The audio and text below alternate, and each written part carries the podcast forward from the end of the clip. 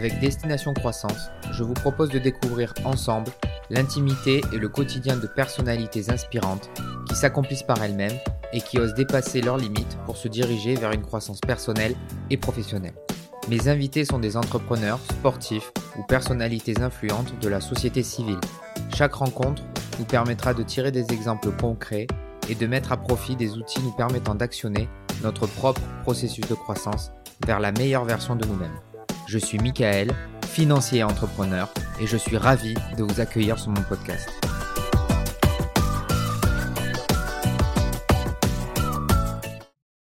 Avant de commencer, je tiens à remercier une nouvelle fois mes soutiens de la première heure. Le Centre des jeunes dirigeants, la plus ancienne organisation patronale de France, qui regroupe près de 5000 chefs d'entreprise et cadres dirigeants engagés et responsables à travers la France. Et la Jeune Chambre économique, qui rassemble près de 200 000 jeunes citoyennes et citoyens à travers le monde autour de l'engagement pour les territoires par des initiatives d'intérêt général.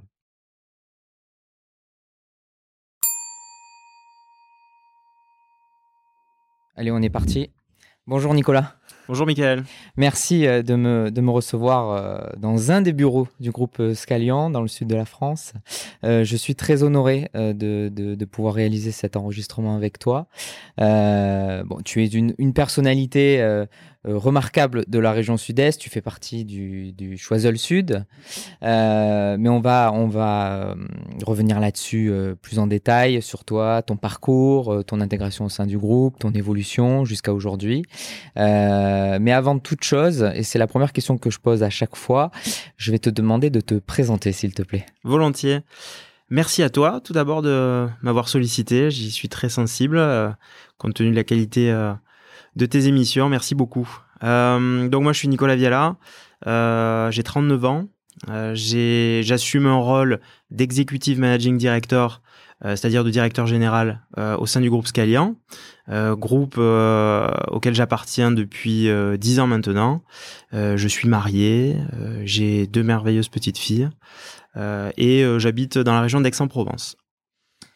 Tu as fait un parcours, on va dire, alors je vais le qualifier de traditionnel euh, par rapport à ta fonction d'aujourd'hui, c'est-à-dire école de commerce, enfin classe préparatoire, école de commerce. Euh, tu as démarré chez Altran.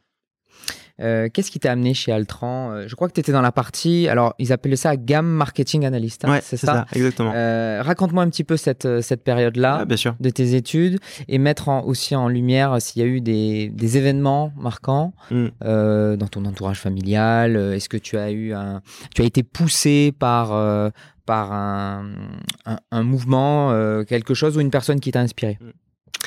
Mm comme tu dis, parcours assez traditionnel. Euh, j'ai commencé euh, ma scolarité euh, à Marseille, dans le lycée Lacordaire, où j'ai rencontré des gens formidables, certains qui sont encore des amis, les dirigeants de l'époque, qui étaient des gens très inspirants. Une devise de cette école aussi qui continue à être importante pour pour moi, qui est réussir pour servir. Euh, ensuite, je suis parti à Paris. Euh, j'avais à peu près 17 ans euh, pour choisir une prépa.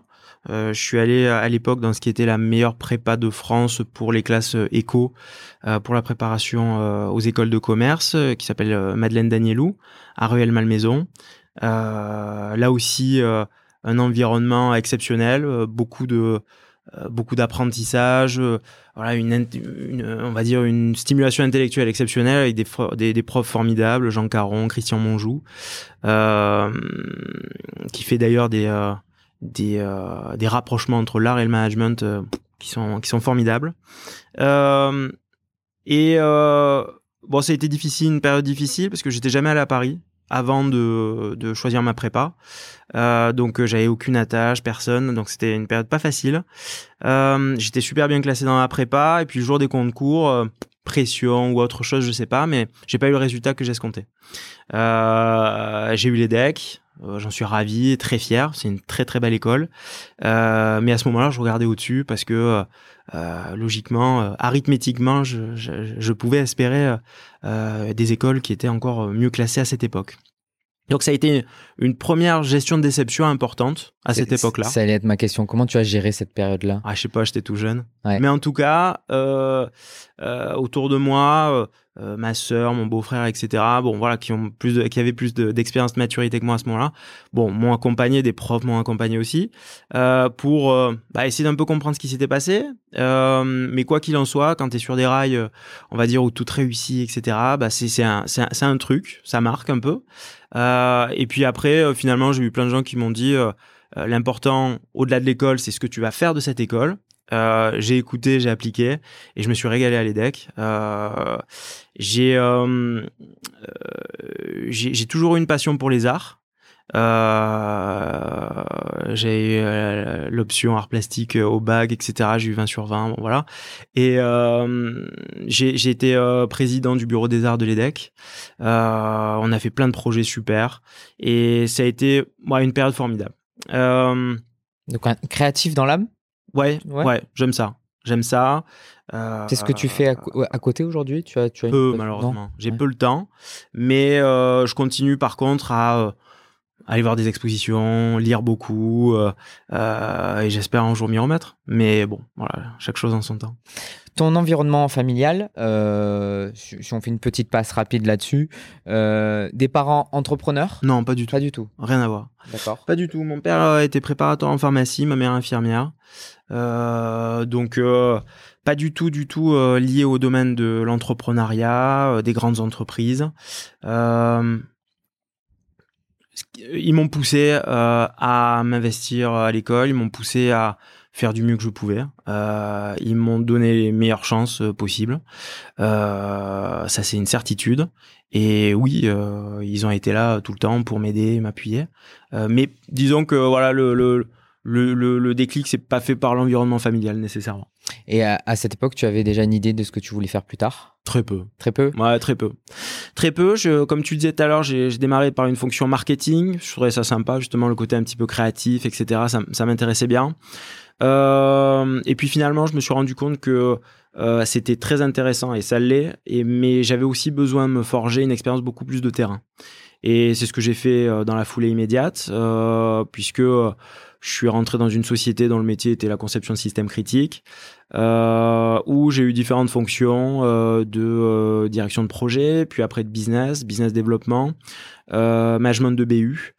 Et ça, pour moi, ça a été ouais, une période où finalement, ça m'a révélé que ce qui me plaisait vraiment, c'était les opérations. le contact avec les clients, séduire des clients, gagner des business. Avoir une équipe autour de soi. Bon, voilà, tout ça, c'est mes drivers et c'est aujourd'hui encore mes drivers. Ta première expérience, c'est Altran. Tu es rentré directement chez Altran, mm. c'est ça? Il n'y en a pas eu d'autres? Non. D'accord. Ouais. Tu... avant, j'ai fait des stages chez Decathlon. Mais oui, c'est pas anodin. Exactement. Parce que mine de rien, euh, euh, bah, ranger des rayons, euh, conseiller des clients, etc. Moi, je suis passionné de mer, donc j'avais fait ça dans le, dans le rayon dans le rayon sport nautique. Euh, mais c'était super. Ouais, parce que là encore, bah, c'était le contact client et, et ça me plaisait bien. Tu passes donc un an chez Altran, c'est ça, avant de, de, rejoindre plus. Bull. Oui. Euh, en tant que tu le disais, business developer puis euh, euh manager de business mmh. unit. Ouais. Euh, qu'est-ce que tu tires de ces, de ces premières expériences euh, avant d'entrer chez, chez Scalian? Quels ont été les, les, je sais pas, des apprentissages ou les, les, fondements euh, qui t'ont, qui t'ont appris, enfin, qui te servent peut-être encore aujourd'hui? Ouais. Bon, tu l'as dit, hein, c'est, j'ai appris euh, dans, dans, cette société qui à l'époque s'appelait Amesis, euh, qui a été ensuite rachetée par Bull, puis après par Atos. J'ai appris les bases de mon métier, comment adresser un client, comment gérer des équipes, comment gérer une business unit aussi. Ça a été vraiment la base de mon travail, avec à cette époque-là un objet qui était petit, euh, à la mesure de ce que je savais faire à cette époque-là, et qui m'a donné le goût. Euh, moi, j'ai toujours été très très impliqué dans mes jobs. Euh, cette boîte-là m'a justement accompagné parce que les, les gens avec lesquels j'étais à ce moment-là étaient aussi très impliqués. Donc euh, finalement, euh, ça a été un environnement dans lequel j'ai appris beaucoup sur mon métier, sur lequel finalement j'ai aussi retrouvé un environnement qui m'a permis de, prendre pied finalement dans quelque chose dans lequel je me retrouvais très facilement, en termes de valeur, en termes de, manière de faire, de, de manière d'être. Euh, ce que ça m'a appris aussi, finalement, ça m'a fait maturer dans mon orientation. Au sens que dans cette société, on avait un super savoir-faire qui était euh, très technologique. Comme tu l'as dit tout à l'heure, moi là-bas, je suis de formation économique, euh, formation business. Euh, j'ai énormément appris. Euh, je savais pas du tout comment marchait un logiciel. Euh, à ce moment-là, j'ai appris. Je savais pas du tout comment fonctionnait une carte électronique. À ce moment-là, j'ai appris aussi. Ça a été passionnant, mais à un moment donné, mon appétence sur ces sujets-là, finalement, euh, était un petit peu arrivée au maximum de ce que je pouvais en, en, en prendre en apprendre, eu égard à ma formation et eu égard à, ce que j'arrivais à en comprendre. Euh, donc finalement, l'idée, ça a été le fait de se dire, ben, ce métier du conseil, à l'époque très technologique, euh, peut-être que je pourrais aller le faire sur des métiers qui, pour moi, intellectuellement, sont plus appréhendables. Et c'est pour ça que je suis rentré dans les métiers de ce qu'on appelle chez Scalian aujourd'hui la performance des opérations et qui m'occupe maintenant depuis 10 ans. Quand tu quittes euh, Altran, c'est quoi? C'est une décision de ta part? Tu fais, tu fais un bilan, déjà un premier bilan à ce moment-là Oh, il fallait du terrain, il fallait revenir au terrain. Clairement. Euh, parce que tu t'éloignes un peu de l'aspect marketing. Tu rentres plus dans le, on va dire, commercial. Hein, clairement. Clairement. tout à fait. Après, plus dans le management d'équipe avec la BU. Oui. comment, euh, Enfin, comment tu, tu, tu, tu, tu as géré ça euh, Parce que c'est des métiers complètement différents. Tu l'as fait en très peu de temps, au mm. final comment tu, as géré un peu cette période-là euh, de, de, changement? Tu, Pour toi, c'était un, un, vrai défi? Tu t'es dit, euh, ça va être, je veux me rajouter du challenge, je veux compléter ma formation, c'est ce que tu disais. Comment tu as, vécu cette période? Parce que c'est vraiment des périodes marquantes, les débuts, les, les premiers départs d'entreprise, les premiers stress. Tu as été chassé? Tu as été, c'est toi qui es parti? Ouais, je suis parti. Je suis parti. Euh, Comment tu as réussi à te vendre? Parce que euh, passer du marketing au business développement, puis euh, mm. en, en, manager hein, mm. d'équipe, comment tu t'es vendu? Alors, je, suis parti de cette première expérience chez Altran. Euh, j'ai refait une année de spécialisation avec un MSI en stratégie parce que ça m'intéressait. Et à la suite de ça, bah, j'ai postulé à des différentes offres qui était quand même tout très très cohérente par rapport à, à, à ces dimensions de terrain. Voilà. Euh, j'ai eu différentes opportunités. Euh, J'en avais deux trois en shortlist. J'ai choisi celle-ci. Je ne regrette pas parce que c'était formidable. Euh, comment je me suis vendu? Je sais pas te répondre aujourd'hui, si ce n'est le fait d'avoir été très naturel, très transparent, très motivé. Et je pense que ce qui a fait la différence, c'est euh, cette motivation, sans doute, euh, je m'étais renseigné, donc euh, les gens voyaient que je comprenais les choses et que j'avais de l'intérêt dans ce que je voulais faire. Mais quelque part, ouais, la, motivation nécessairement a joué beaucoup. je m'en rappelle encore, le, patron de l'époque, je l'avais appelé un paquet de fois pour essayer de closer la décision et lui dire bon, je suis là, je suis là, je suis là. Quand est-ce qu'on démarre? Et puis un beau jour, ça s'est fait. Et puis ça a été le début et ça a été ça a été une belle aventure. Et pendant cette période, est-ce qu'il y a eu des, des, moments un peu difficiles? Tu parlais du moment difficile en prépa. Est-ce que à cette période-là, il y en a eu qui t'ont peut-être forgé, marqué? C'était euh, c'était une époque où dans ce, cette société, dans ce groupe, euh, il y, a, y, a, eu beaucoup de changements. Voilà, on est passé d'une d'une d'une PME ETI euh, e finalement à une première assimilation dans un groupe qui est le groupe Bulle puis après un deuxième groupe qui est le groupe euh, Atos. Donc ça fait beaucoup de bouleversements, beaucoup de modifications.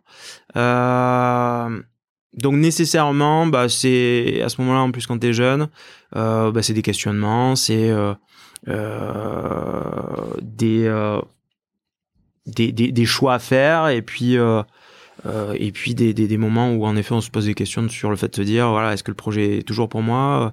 Voilà c'était plutôt si tu veux ça qui était qui me revient en mémoire sur, sur des, euh, des périodes un peu moins simples à gérer.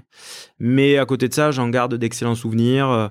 Euh, et c'est surtout, enfin, ça n'est que ça qui me reste, au sens que voilà, j'avais eu des super performances.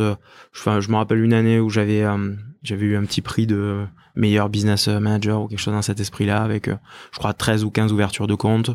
bon, voilà, c'est ça qui me reste. Et puis, voilà, des très belles équipes, très belles rencontres euh, et un bel état d'esprit. Et comment tu le gères cette période? Parce qu'on parle souvent des difficultés à gérer, mais comment on gère un peu ces, ces, succès, déjà ces premiers succès, euh, surtout en interne, euh, le groupe grossit. Mm. Comment ça se passe à... ah, ça, ça, met, nécessairement, ça met en lumière. Euh, nécessairement, on reste concentré pour, pour que ça se poursuive. Et, et puis, bah, moi, ça m'a ouvert des portes à voilà, une dimension davantage managériale, ce vers quoi je voulais aller. Et puis, voilà, par cheminement ça s'est construit comme ça. Et sur toi, alors tu me parlais plutôt sur euh, un aspect plutôt technique tout à l'heure. Sur toi, qu'est-ce que tu as appris de cette période, euh, bah, belle période hein, mmh. euh, pour toi? Ouais. Bah moi, si tu veux, ça, m'a, ça m'a rassuré, convaincu. je sais pas quel bon terme, mais dans le fait que euh, j'étais sur la trajectoire dans laquelle je voulais aller. Voilà. Et que euh, définitivement, ou je sais pas si c'est définitivement, mais en tout cas, durablement, j'avais envie d'aller vers ça. Euh... C'est quoi qui t'a tiré là-dedans C'est quoi les nouvelles technologies, un petit peu, tout ce qui est tout ce qui a? Non, moi c'est le service au client. Service client. Ouais, j'adore ça. Euh, j'adore être au service du client. J'adore trouver des solutions pour le client. Euh, c'est un challenge. Euh, gagner la confiance d'un client, et quand ce client voilà, te, la concrétise par un contrat, un référencement, euh, de surcroît lorsque c'est des, référencements ou, des contrats de, taille, nécessairement c'est des challenges super intéressants, des succès euh, très valorisants et souvent des succès d'équipe. Euh, et ça, pour moi, c'est important. Oui, c'est ça, c'est ce que c'est essentiel depuis tout à l'heure. c'est essentiel. Être entouré, bien entouré. Exactement. J'avais une question sur, oui, la réponse au client, donc toi, euh, de ce que j'entends, tu aimes la relation client.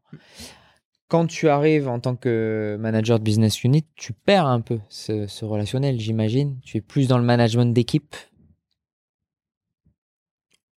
Euh, on en fait moins, tu as raison. Euh, pour autant, ça fait partie quand même de la de la de, tu t'occupes peut-être des grands comptes. Tu tu t'occupes finalement peut-être un peu plus un peu moins de phase très amont, euh, prospection, etc., etc. De phase, tu t'occupes de phase un petit peu plus aval. Voilà, c'est-à-dire euh, gestion de la relation lorsque un contrat est établi, euh, gestion de la relation parfois bah, quand il y a des litiges sur certains sujets, gestion de la relation quand il y a une croissance importante à faire. Voilà, tu es un peu moins en amont, un peu plus en aval, mais tu restes quand même très très au contact du client. fin 2012, donc, enfin plutôt en 2012, tu rentres chez Scalian. Là, pour le coup, en tant que branch manager. Oui. Euh, raconte-moi un peu ton, ton, ton, arrivée chez Scalian. Alors, euh, à l'époque, ça s'appelait Logiciel. Ouais. Euh, c'était c'était un choix c'était un choix qui de l'extérieur pouvait paraître euh, je sais pas si c'est étrange ou, euh, ou, suspect ou je ne sais quoi, mais je suis passé d'un périmètre de, je pense, 150 personnes dans la précédente boîte qui m'employait à un tout petit périmètre de, je crois, 13 personnes lorsque je suis arrivé. Euh, mais finalement avec un challenge qui était le fait de venir et de, oui, de venir sur des métiers du conseil mais qui, embarquait une, notion intellectuelle pour moi qui avait de, la valeur. Donc je suis rentré finalement, j'ai abandonné la partie technologique pour rentrer sur des sujets euh, industriels, des sujets beaucoup plus appréhendables pour moi, à savoir comment gérer des délais sur des projets industriels, comment gérer une supply chain, comment intégrer les composantes en matière de, développement durable, comment euh, aller chercher de la performance au niveau des achats, etc., etc. Euh, et euh, bah, toute euh, cette, cette activité-là, finalement, c'est ce qui m'a attiré. J'avais fait la connaissance précédemment de, de, mon patron dans la boîte qui, qui, nous a employés tous les deux précédemment. Et puis bah, à ce moment-là, il m'a dit, il y a peut-être quelque chose d'intéressant pour toi. Je, l'ai suivi parce que je lui faisais confiance. Je lui fais toujours confiance parce que c'est encore mon, mon boss aujourd'hui. et bah, l'aventure a été lancée. Aventure qui a été pour moi très progressive, rapide, mais progressive dans son évolution.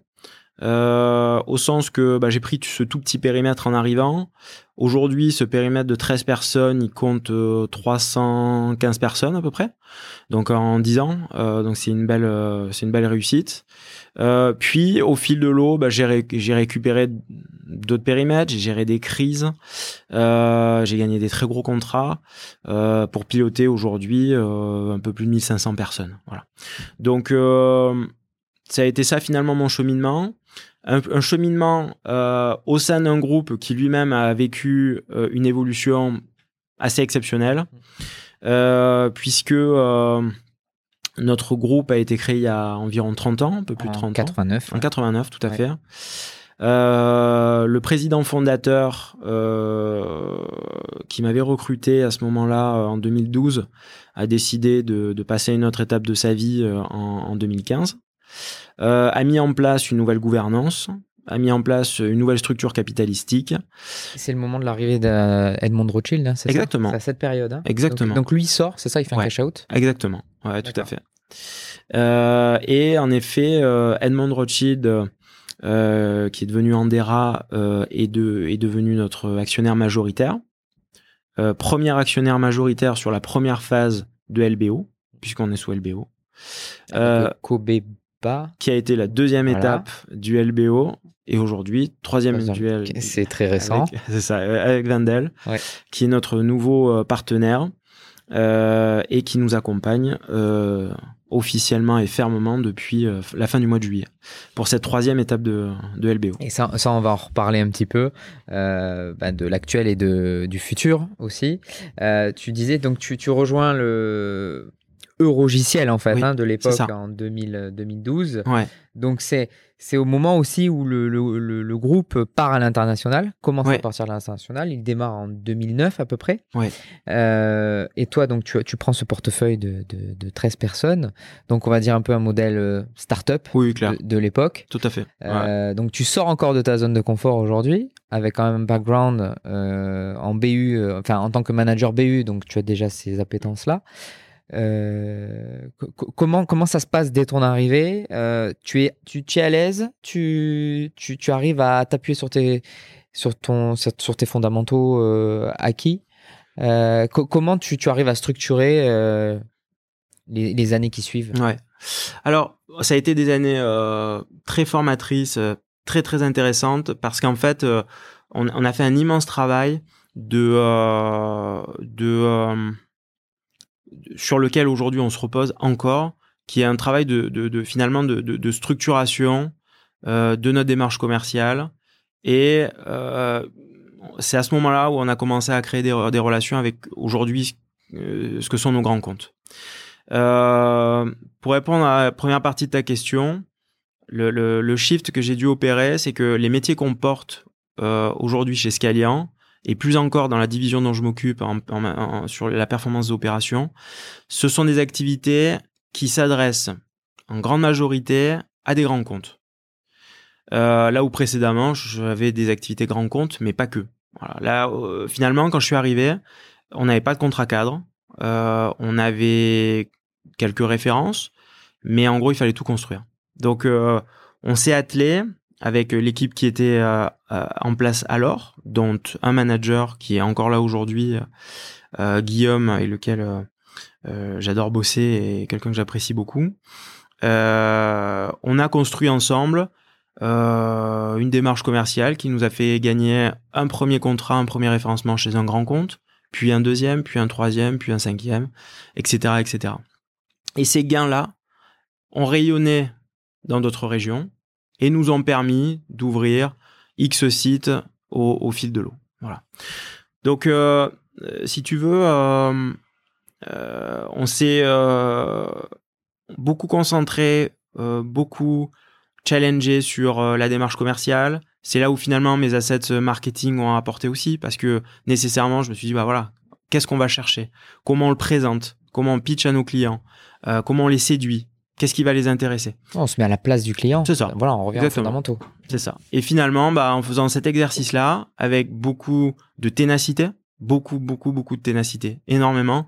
Il y a des comptes, j'ai mis, euh, enfin voilà, il y a des comptes, j'ai mis trois ans pour les ouvrir. Il y a des comptes, j'ai mis cinq ans, six ans pour les plus gros et pour aujourd'hui ce qui sont les plus structurants. Hein. Mais parfois, voilà, euh, dans des secteurs comme le nucléaire, par exemple, c'est très long de rentrer dans le secteur du nucléaire, d'autant plus quand à l'époque, on avait très peu de références en la matière. Euh, donc on avait vraiment ce, travail de fond avec euh, une équipe que j'ai commencé à construire autour de moi.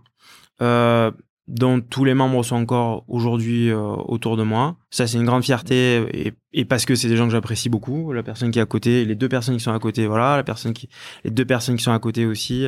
Voilà, donc ça, c'est c'est c'est formidable pour moi parce que c'est c'est c'est avant tout ça hein, le, finalement le notre succès, c'est c'est le travail ensemble.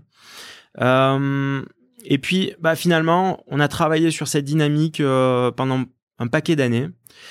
Euh, et on s'est finalement retrouvé à un moment où euh, on avait, et on a, beaucoup de très gros référencements, euh, où bah, on est face à des acteurs mondiaux, parce que c'est des référencements mondiaux, parce que c'est des référencements qui nous exposent. Et finalement, l'ambition que porte le groupe aujourd'hui, il est à l'image de ce que veulent nous confier nos clients. On a eu la chance de beaucoup travailler par le passé sur le gain de grands contrats très structurants. Et ces grands contrats, ils nous obligent vis-à-vis de nos clients. Ils nous obligent à être actifs. Ils nous obligent parfois à devoir trouver des solutions dans des pays dans lesquels on n'est pas. Euh, donc, euh, bah, se développer, construire, etc., etc. C'est pour ça que l'année dernière, euh, j'ai ouvert le Maroc. et voilà, on a ouvert plein de pays, euh, plein de localités aussi, pour pouvoir suivre ce développement. Donc si tu veux, l'ambition de développement du groupe qui a été très importante, en 2015, on devait être euh, à peu près 800, 850 au niveau du groupe. Aujourd'hui, euh, 69 millions de chiffre d'affaires à l'époque. C'est ça. Euh, aujourd'hui, on est 5500 avec quasiment 520, 530 millions de chiffres d'affaires. Et on a un BP 2028 euh, euh, qui doit nous amener à 1,5 milliard de chiffre d'affaires. Donc x3. x3. x3 en 5 ans. Euh, et comment tu... Je reviens juste sur cette période où pour, pour, faire l'acquisition de, de, clients grands comptes, tu mets 3 à 5 ans selon les secteurs. Comment tu gères ça avec tes équipes pour maintenir cette dynamique, cette envie d'aller conquérir ce, ce client-là? Comment ça marche je pense qu'il y, a un truc qui est important, c'est que euh, souvent la dynamique, t'as pas besoin de, la cultiver. Au sens que si tu as recruté les bonnes personnes, qu'elles sont sur le bon job euh, et qu'elles sont bien dans l'équipe, ça marche tout seul en fait. Alors évidemment, il y a des hauts et des bas. Euh, et parfois il y a des déceptions à gérer. Ces déceptions, on les efface très vite pour, passer à la suite. Mais le succès appelant le succès, c'est franchement c'est ce qui nous a nourris. C'est-à-dire qu'on a eu beaucoup de succès, on a eu plein de réussites. Et finalement, euh, nous, le collectif, voyant qu'on arrivait à atteindre euh, ces objectifs qui étaient un peu impensables et un peu incroyables hein, euh, à cette époque-là, on se dit, bah en fait, c'est possible. Donc, c'est quoi le next step? Et on y va, on y va, on y va, on y va. Et on lâche pas parce que ça marche. Et ça nous plaît et, on se fait plaisir et donc c'est un cercle ultra vertueux. Et à ce moment-là, la concurrence était féroce? Euh, sur l'acquisition de, de, de, grands comptes Nécessairement.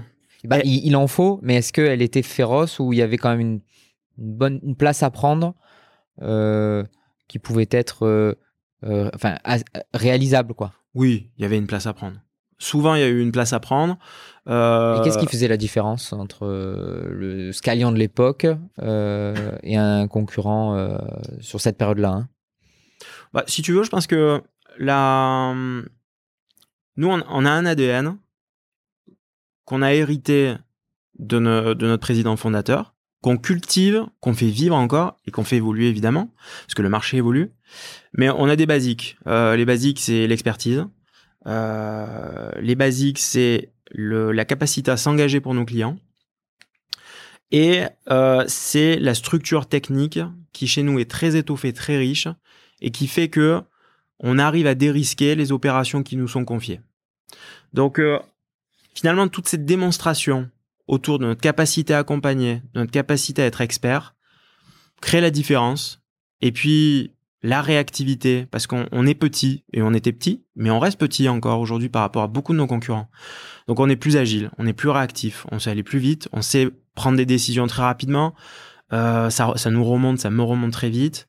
Et, et, euh, et tout ça fait la différence. Euh, Aujourd'hui, en tout cas, c'est ce sur quoi on travaille, c'est ce qu'on veut pas perdre, c'est ce qu'on cultive pour continuer à développer ça, plus certains assets qui seront ceux de l'avenir, du futur, pour continuer à, à, grandir et à saisir des opportunités. Je, reviens sur la période 2015, euh, qui est une période importante, la sortie du, président fondateur, mm. L'arrivée d'un investisseur financier. Donc c'est la, une nouvelle étape, on va dire, pour le groupe. Qu'est-ce que ça a apporté? Qu'est-ce que ça a changé à ce moment-là, euh, cette, cette entrée? Ça, ça a changé. Euh, ça a changé finalement le le contexte dans lequel on était et la culture associée. Euh, on a la chance, euh, on, avoir eu, on a eu la chance d'avoir un président fondateur qui a beaucoup apporté et qui a créé les bases de ce que l'on a fait, que j'apprécie beaucoup. Euh, on a la chance d'avoir un président et une équipe de, de direction ultra talentueuse et qui finalement a fait évoluer une structure qui était peut-être un peu au climax de, ce qu'elle pouvait être, qui a apporté un certain nombre de modifications euh, et ces modifications ont eu un impact euh, exponentiel sur son développement. Donc ça veut dire quoi? Ça veut dire qu'on est passé finalement euh, d'une d'une gestion en très très bon père de famille, si je puis m'exprimer ainsi, avec une personne qui a fait passer une activité de zéro à 800, 900 personnes, ce qui est bon voilà remarquable. Et finalement, bah là, on, je crois qu'aux alentours des 800 000, il y a, y a, un, y a, un, y a un step à passer. Et ce step-là, euh, une fois que le président fondateur euh, Daniel Benchinol a, a, fait passer le, le relais, euh, Ivan Chaban, notre notre président, euh, l'a saisi, l'a pas lâché et l'a surtout euh, euh, l'a surtout très très très bien développé. Et Ivan Chaban est arrivé dès l'entrée de, Edmond Rothschild. Exactement. Euh, ça vous a ouvert aussi la stratégie euh, de croissance externe? Oui, tout à fait. En 2016, vous faites une acquisition. C'est la société Aliotech, euh, spécialisée en système d'info et système critique. Oui. C'est la première acquisition C'est la première. Oui. D'accord. Ouais, tout à fait. La stratégie à, l'époque d'aller là-dessus, on voit le développement. Bah, forcément, il y a un grand besoin sur le système d'info. Oui. vous le faites parce que vous êtes à la traîne ou c'est vous voulez anticiper Non, non, on le fait parce que euh, on voulait aller plus vite. Parfaite complémentarité euh, en termes de secteur d'activité et de métier entre Aliotech et euh, ce qui était à l'époque Eurogiciel. La, Eurogiciel avait un ancrage très industriel, très organisé autour de l'informatique industrielle, euh, des systèmes embarqués. Sur, sur les secteurs, alors euh, l'aéronautique était très présent chez Scalian jusqu'à la crise du Covid. Oui. On va, on va y revenir. Mais à l'époque, euh, est-ce qu'il y avait un secteur prédominant? Aéro, spatial, principalement, c'était vraiment les, les, secteurs qui tiraient fort. D'accord.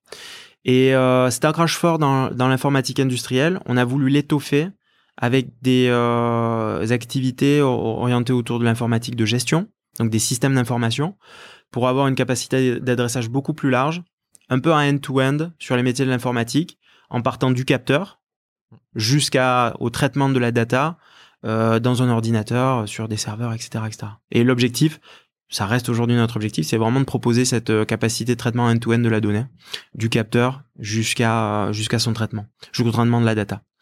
Euh, donc ça a été vraiment cette notion de complémentarité métier qui a permis à ces entités de très très vite euh, trouver une complémentarité, d'exploiter euh, une organisation euh, complémentaire très rapide. Et aujourd'hui, on a une immense majorité des managers de ce groupe, de cette société Aliotech, qui font encore partie du groupe, à différents rôles, mais c'est ça a été très très riche. La marque existe toujours Aliotech ou c'est été intégré Ça a été totalement intégré. Oui, oui, tout à fait. Et comment c'est géré en interne cette première acquisition? Euh, sachant que c'est la première, comment, comment elle est digérée au sein du groupe? Toi, tu, en, tu travailles sur cette intégration? Non, pas du tout. Pas du tout, parce que euh, à cette époque-là, et ce qui est encore le cas aujourd'hui, j'étais focus sur les métiers performance opérations, donc euh, j'en suis, j'en suis spectateur. je pense que ce qu'il faut comprendre, c'est que le, le, le, groupe, à partir de 2015, euh, s'était lancé dans un projet de développement et euh, il était intégré pour l'immense majorité des managers que le développement allait passer par la croissance externe. Donc je, crois que euh, la manière dont ça s'est passé, c'est que bah, l'accueil s'est fait. L'accueil s'est fait immédiatement, facilement. Euh, au niveau du groupe, on a tout de suite cherché à, trouver des, synergies commerciales. Euh, et bah, très vite, on a, fusionné les deux entités et finalement, tout, tout, ça n'a formé qu'une équipe très rapidement. Voilà, au bout de 18 mois, j'allais dire, c'était une seule équipe et puis, et puis, et puis c'était parti.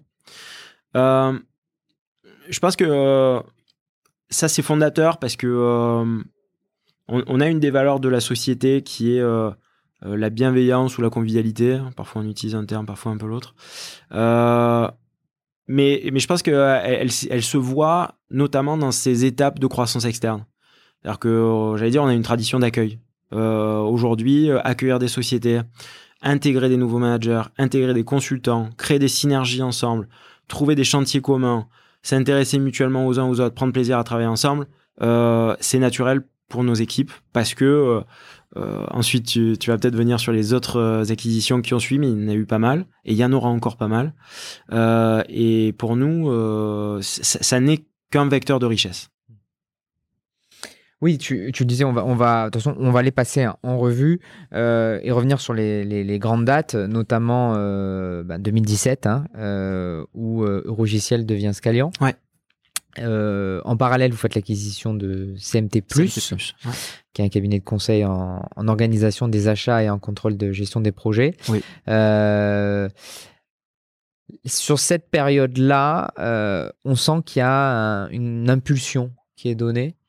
Euh, je vais, je vais à peu près te poser la même question, c'est comment c'est perçu au sein du groupe euh, euh, Est-ce qu'il y a des changements de, de, direction Pas de stratégie, parce que la stratégie est pleinement identifiée, mais en termes de structuration du groupe, est-ce qu'il y a des, des, des, des, choses changeantes, des, étapes marquantes? Oui, il y, a des mouvements qui s'opèrent au sens que euh, je vais pas détailler parce que voilà, précédemment le groupe logiciel était constitué d'un certain nombre de sociétés, euh, toutes trois majeures euh, qui étaient spécialisées dans, dans, dans, dans des métiers. Alors, on avait Etop pour le management de projet, Eker pour le management de la qualité et Eurogiciel euh, ingénierie pour la partie informatique. Et tu avais la direction d'Etop. Etop, c'est ça. tout à fait.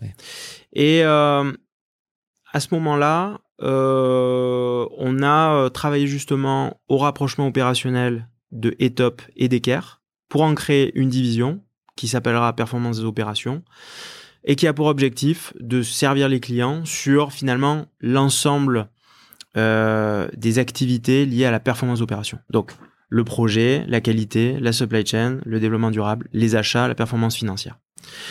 Euh, CMT est finalement euh, rentré dans cette euh, dans cette logique là, dans, dans, ce, dans cette division là, dans ce périmètre là, en portant un métier qu'on ne maîtrisait pas alors, qui était la performance des achats et la performance financière.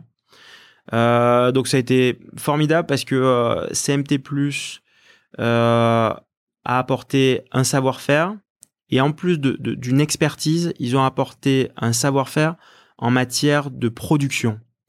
C'est-à-dire que CMT Plus avait euh, une capacité de production en, ce qu'on appelle en BPO, Business Process Outsourcing. Mm. Euh, ça signifie que euh, CMT Plus était en capacité de prendre un process chez un client et d'opérer ce client, d'opérer ce process pour ce client de bout en bout finalement un peu en mode boîte noire, sans que le client euh, ait à s'inquiéter de ce qui se passe à l'intérieur, simplement devant constater les inputs et les outputs.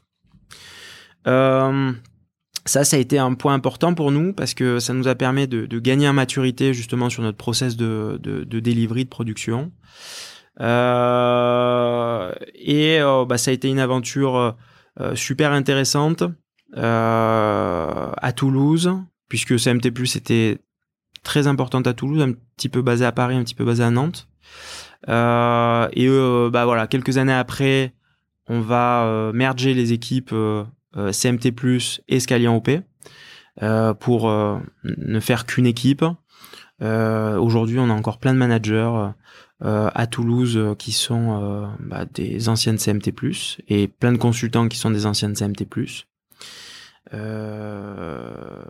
bon, malheureusement, c'est une entité qui a souffert de la crise du Covid, on y reviendra tout à l'heure, mais qui pour autant a, apporte beaucoup et a beaucoup apporté.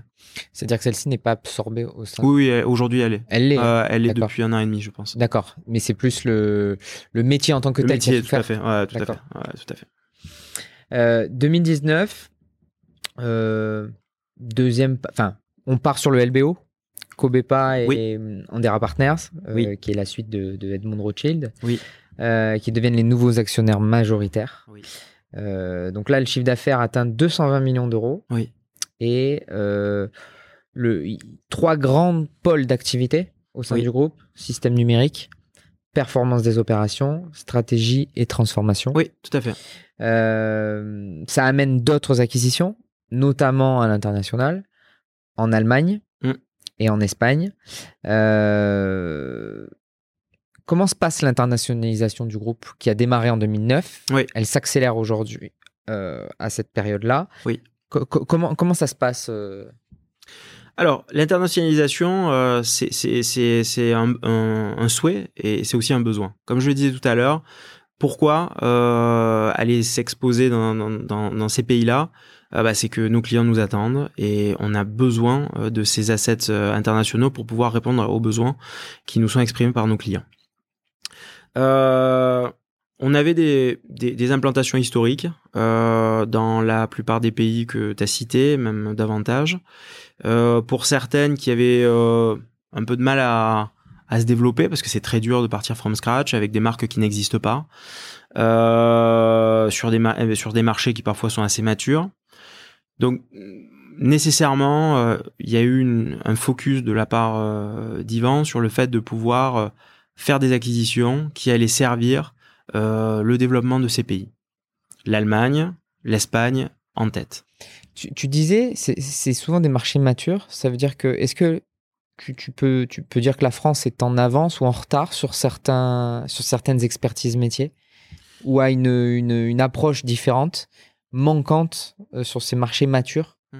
Parce que pourquoi aller sur des marchés, marchés matures qui sont déjà Ah. matures dans des, certains pays? En fait, si tu veux, il y, a, y, a, deux choses à, intégrer. La première, c'est que euh, la France a un mode de fonctionnement, euh, enfin chaque pays a un mode de fonctionnement un petit sur notre métier qui est un petit peu euh, différent en fonction de la réglementation du droit du travail. Voilà.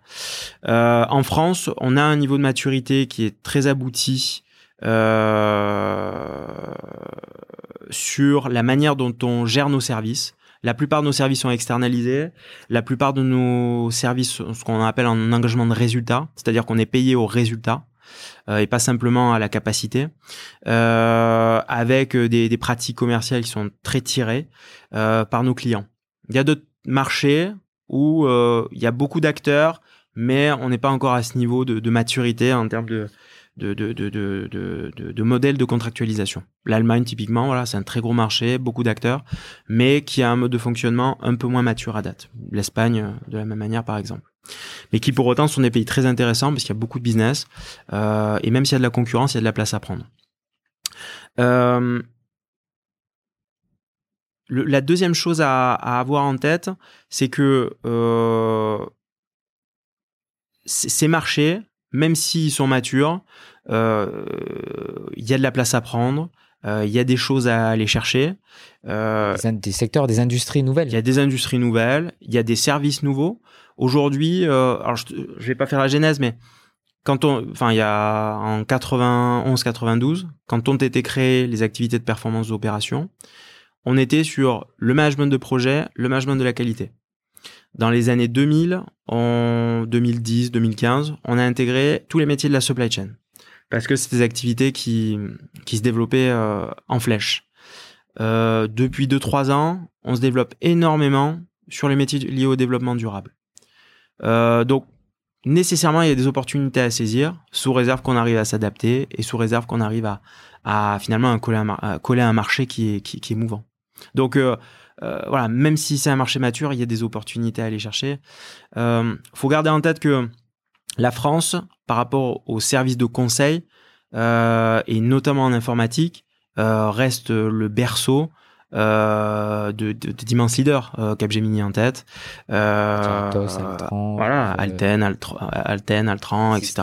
Exactement, exactement. Donc tous ces grands concurrents nécessairement font que le marché français est particulièrement compétitif et concurrentiel. vous êtes aussi présent en Amérique du Nord, c'est oui, ça? C'est le cas quel comparatif tu peux faire avec, euh, avec euh, la France et l'Europe hein, euh, sur, ce, sur, ce, sur ces métiers-là? Mm. L'Amérique du Nord, c'est un marché qui aujourd'hui est très dynamique. on y fait de, de très belles choses. Sébastien qui, qui, qui travaille ce, ce, ce, ce périmètre-là depuis, depuis, je pense, 5 ou 6 ans. C'est un marché qui est un peu différent du, du marché français, au sens que le marché du travail est différent. Euh, il y a une culture euh, euh du statut d'indépendant euh, qui est euh, aussi assez importante. Donc ça signifie que parfois, plutôt que d'avoir recours à du conseil, bah, certains industriels, même grands, ont recours à des indépendants. Quand nous, on va proposer un service, parfois les clients vont avoir plutôt une, une, une vision assez capacitaire du sujet. Donc voilà, c'est une adaptation, euh, mais qu'on sait faire et qu'on sait traiter. Et euh, pour nous et pour le business plan 2024-2028, euh, l'Amérique du Nord, les États-Unis, euh, c'est finalement ce qui a été fait en Europe. C'est c'est ce qu'on va, ouais, c'est ce qu'on va s'atteler à faire maintenant sur cette localité. Et l'implantation, vous l'avez faite from scratch? From scratch. Là-bas, from scratch. Ouais, D'accord. Vous avez, c'est une un, consultant qui a pris. Euh, c'est un manager. Manager qui a pris le, le développement. Euh. C'est un manager qui est parti de Toulouse. Excellent manager qui est parti de Toulouse, qui a quitté un périmètre très conséquent de plusieurs centaines de collaborateurs pour aller prendre son bâton de pèlerin et avec beaucoup de courage euh, ouvrir des, des comptes. Alors évidemment, on a réussi à s'appuyer sur des contrats qu'on avait ici en France, en Europe, pour pouvoir euh, l'aider, le supporter et ouvrir des, des, des, des activités là-bas. Au sein des filiales euh, peut-être Au sein des filiales, exactement.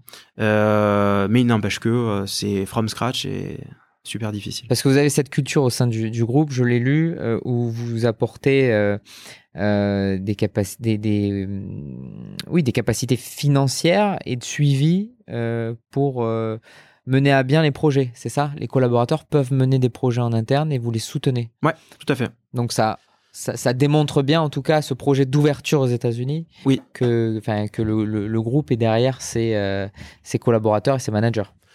Oui. Alors, typiquement, je peux te donner un exemple euh, assez concret euh, qui illustre cette, cette ambition de d'essaimer au niveau international, dans tous les sens, hein, d'ailleurs, hein, vraiment mutuellement. on a mis en place un programme qui s'appelle En route, qui a pour objectif euh, de sélectionner entre 10 et 15 collaborateurs par an euh, et de leur donner la possibilité pendant X mois, 4, 5, 6 mois, de pouvoir partir à l'étranger, euh, intervenir sur d'autres projets, sur d'autres périmètres, au sein d'autres équipes, pour pouvoir se rendre compte de comment sont faites les choses ailleurs et de pouvoir aussi en retour apporter un œil critique ou en tout cas apporter euh, euh un, un, rapport d'étonnement ou en tout cas un retour d'expérience sur comment est-ce que euh, par ailleurs on fait les choses. Donc voilà, cette idée d'essaimer, cette idée de croiser les expertises, un petit peu de cross-fertilisation entre les différentes localités, euh, bah, trouve typiquement sa concrétisation dans ce programme en route qui a pour objectif de euh, responsabiliser un maximum nos équipes, leur donner la possibilité euh, de s'exprimer, de faire des choses intéressantes, de se développer. Parce que très concrètement, euh, ce que je viens de, de, de, décrire autour du développement des équipes, de la responsabilisation, du leadership, de l'intrapreneuriat, etc., euh, c'est notre sensibilité, c'est notre préoccupation, notre attention première. évidemment, notre attention première, c'est nos clients, euh, mais euh, nécessairement, derrière, euh, ceux qui ont le pouvoir, ceux qui ont toute notre attention et ceux qui comptent, c'est nos équipes, c'est euh, les équipes de consultants, ce sont les équipes de managers. Et euh, voilà, toute notre énergie, elle est au service de nos clients et de nos équipes pour pouvoir offrir, notamment à nos équipes, voilà, des, des, des, des moyens pour s'exprimer, pour apporter des choses on a la chance d'avoir un président en effet qui est qui est très ouvert à cette vision bottom up. on a mis en place un autre chantier euh, qui s'appelle Ambition 2024, puisqu'on l'avait fait en 2022-2023 et qu'on va renouveler cette année, euh, qui a pour objectif de proposer à l'ensemble des salariés du groupe euh, de proposer en équipe euh, un projet. Euh, et ensuite, ce projet-là, donc l'année dernière, on en a sélectionné, je crois, près d'une dizaine, si je me souviens bien. en tout cas, entre 5 et 10. et ces projets-là, Ensuite, on les accompagne, on les sponsorise, on les accompagne financièrement, on leur donne des moyens, on leur donne des soutiens externes aussi euh, pour pouvoir se développer, générer un écosystème, etc. De manière à faire en sorte que ces initiatives, euh, elles puissent euh, voir le jour et créer nos opportunités de demain. Parce qu'on a la conviction que la, toutes les idées, euh, et les meilleures idées, elles viennent du terrain. Euh, nos consultants, nos équipes de managers sont au contact permanent, quotidien avec nos clients, leurs besoins. Euh, ils sont au contact avec les difficultés qu'on peut avoir, avec les limites qu'on peut connaître. Et tout ça, il faut qu'on le capte, il faut qu'on le catalyse, il faut qu'on le développe pour faire en sorte que ça s'exprime et que nos équipes aient ce plaisir à entreprendre, à euh, prendre des projets euh, et, avoir du leadership sur, sur, sur ça. Et la nature de ces projets, ça peut être euh, par exemple d'aller sur un secteur d'activité. Ils ont rencontré un, une opportunité de marché oui. ou par exemple une, une réflexion comment, bah, un sujet d'actualité, mais comment intégrer l'IA en fait dans dans, dans, dans les systèmes d'info, par exemple. C'est tout à fait ça. C'est ça. Hein. C'est tout à fait ça. Donc typiquement, pour donner un exemple concret, c'est euh, aujourd'hui on a une activité de de, euh, de simulation euh, très développée sur certains secteurs d'activité. Euh, on a identifié que sur, dans le domaine spatial, euh, on avait des assets qui étaient très transposables. Moyennant quelques investissements, on savait aller très vite et apporter beaucoup de valeur sur ces sujets. Bon, bah, typiquement, c'est le genre de sujet sur lesquels on va vouloir investir, accompagner et générer un, nouvel asset, euh, une nouvelle, euh, une nouvelle expertise. De la même manière, aujourd'hui, on a des projets sur comment intégrer de l'automatisation, du RPA, dans notre jargon, sur des activités liées au management de projet. Bon, voilà, typiquement, c'est des sujets sur lesquels on va essayer de, mettre des moyens pour pouvoir accompagner nos équipes, faire germer des initiatives et euh, parfois euh, elles se concrétisent, parfois pas. Et tout ça, on, essaie de le co-construire avec des clients aussi pour pour coller au mieux aux besoins du marché.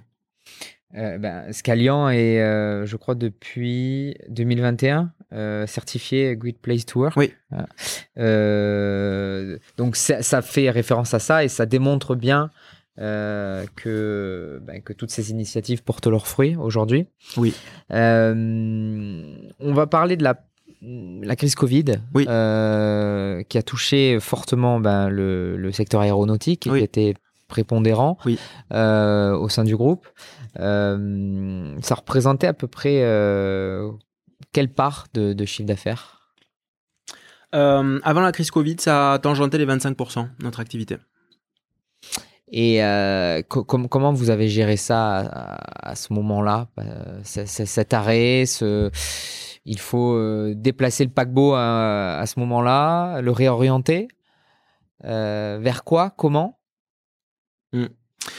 Heureusement qu'on n'avait pas un paquebot, parce que euh, on, s'est en effet très très très vite réorienté. Euh, ça a été une période très difficile, très difficile.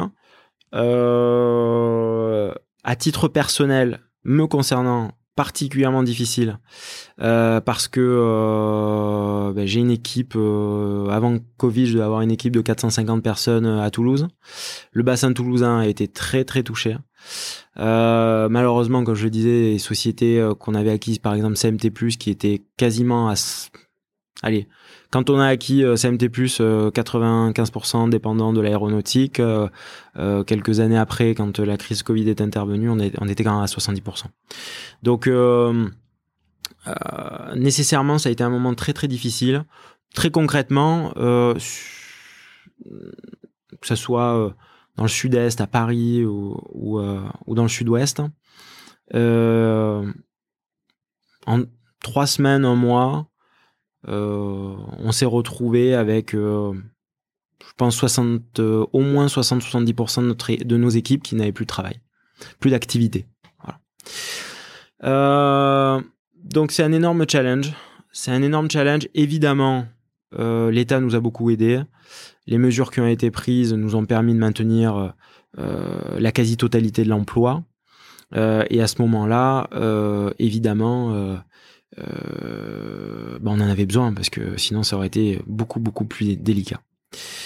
Euh, alors moi, moi j'avais eu, euh, eu l'expérience d'une crise qui n'était pas du tout de la même ampleur.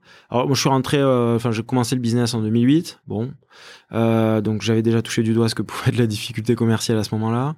Ensuite j'ai géré une crise interne ça devait être, je sais plus, en 2013, 2014, 2015, je sais plus, euh, à Toulouse, où on avait perdu un gros contrat, et je me suis retrouvé avec 70% euh, de l'effectif de l'agence euh, sans activité euh, du jour au lendemain.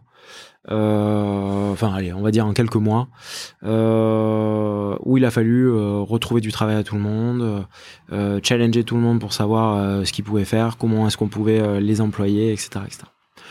Bon, voilà. Euh, une fois qu'on s'est dit ça, euh, c'est une expérience en soi. Hein. Euh, on va pas se la souhaiter euh, tous les jours parce que c'est épuisant. Euh, mais en tout cas, moi j'ai un de mes drivers les plus importants. En tout cas, mon driver de fierté le plus important, c'est la création d'emplois. Depuis que j'ai rejoint un groupe, avec mon équipe, on a créé plusieurs centaines d'emplois. Et pour moi, c'est une immense satisfaction. Voilà, donner des opportunités de s'épanouir dans un travail à des gens, je trouve que c'est une, une belle réussite. Évidemment, quand tu es dans la situation où euh, bah, ces gens-là qui t'ont fait confiance, qui sont venus dans tes équipes, se retrouvent finalement à un moment où ils ont plus d'activité, c'est très difficile à gérer. On s'est remonté les manches, euh, très très très très très fort. Euh, ça signifie que bah, on est allé voir d'autres clients, on est allé voir d'autres secteurs, on, était, on a été imaginatif sur euh, la manière dont on pouvait gérer euh, notre, notre production. Au sens que bah on a commencé à produire depuis Toulouse pour d'autres régions qui étaient moins touchées par l'aéronautique et ou par par, euh, par, par, par, la crise tout simplement. On a eu la chance de gagner quelques contrats euh, à ce moment-là aussi très conséquents dans des secteurs différents qui étaient très peu touchés comme l'énergie, comme le spatial par exemple. Et là vous n'étiez pas ou très peu, c'est ça euh... On était moins. Ouais.